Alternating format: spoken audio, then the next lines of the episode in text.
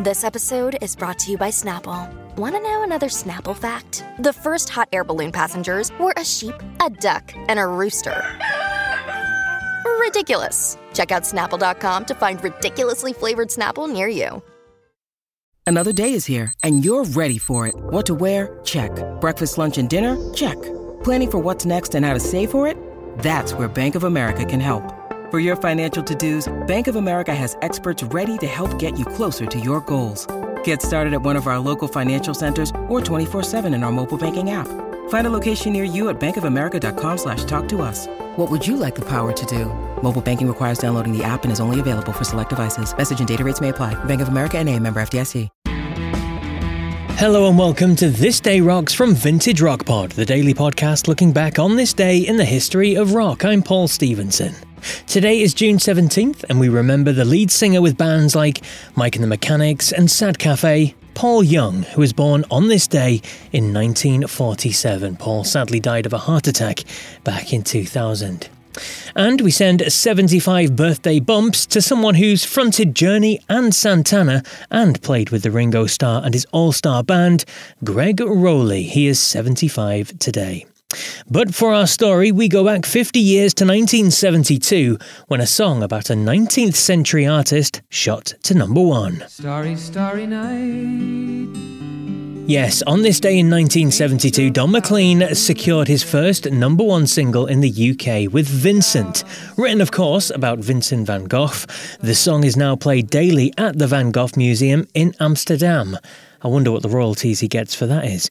Anyway, Vincent hit the top spot here in Britain a few months after his anthem American Pie was released and only topped out at number two. Now, I was lucky enough to interview Don last year, and here's a short snippet from that interview in your music and the melodies that you create does transcend because obviously you've been covered by so many different artists from different genres famously. We've already mentioned perry como and elvis presley but then there's the likes of madonna and, and tupac loves vincent and, and all this sort of stuff. I mean it's just incredible how your music writing kind of transcends everything. But you have to study you have to learn you know you have to discipline yourself in order to um, i mean i'm not a smart guy I'm not. I, am a sort of an idiot in a way. You know, I kind of have things come in on my head, and the other time I'll do something. You know, um, I'm a savant of some sort. I'm not. I couldn't. I couldn't win at Jeopardy. I can't win at Scrabble. I don't. I don't play games. You know, but I have these notions that come to me, and these ideas that come to me, and I know exactly what to do and and I knew exactly where I was going when I started in 1968. I had to be on the Hudson River with Pete Seeger. I had to be in the middle of this whole thing that was going on, and I was with him. And this was when the anti-war thing, and he was always um, being watched by the FBI constantly. So they were watching me too. I'd be in basements, you know, singing at anti-war rallies, and uh, there'd be FBI all over the place. And uh, I was fascinated with this. You know, I was just on this journey, and it was music and it was politics. I never had a hit before, so I didn't really know what a hit was.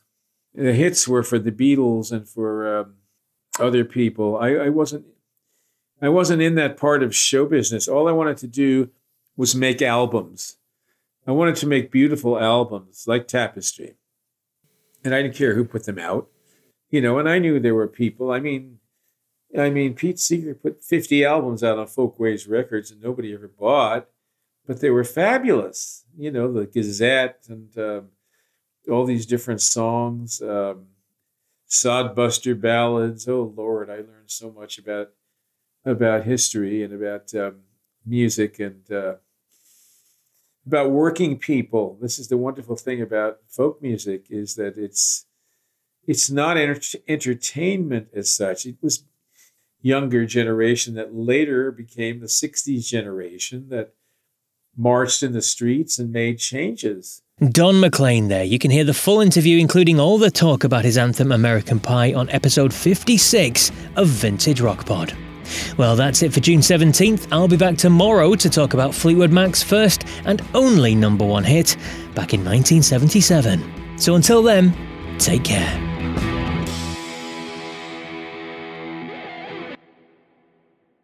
At the Home Depot, we're dedicated to helping you build the skills that get your home projects done right.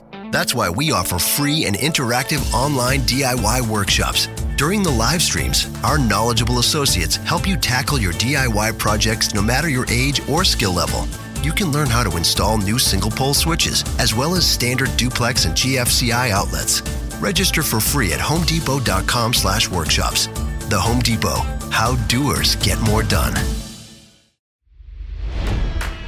It's NFL draft season, and that means it's time to start thinking about fantasy football. FantasyPoints.com features industry leading experts and prognosticators using proprietary hand charted data to help you score more fantasy points. FantasyPoints.com is the place to go for whatever kind of fantasy football you play. Whether you play fantasy football, daily fantasy sports, or do a little bit of everything, Fantasy Points has the meticulously researched content to guide you to victory. And why wait for the fall? Fantasy Points also covers the new spring football league, the UFL. Join the guru, John Hansen, Scott Barrett, Joe Dolan, and other massive names in the fantasy football universe with an exclusive offer. Use code Pantheon for 15% off any fantasy points package, including the all in package, with access to every article, tool, and data nugget that Fantasy Points has to offer. That's fantasypoints.com and code Pantheon for 15% off at Fantasy Points. Fantasypoints.com. Code Pantheon. Score more fantasy points.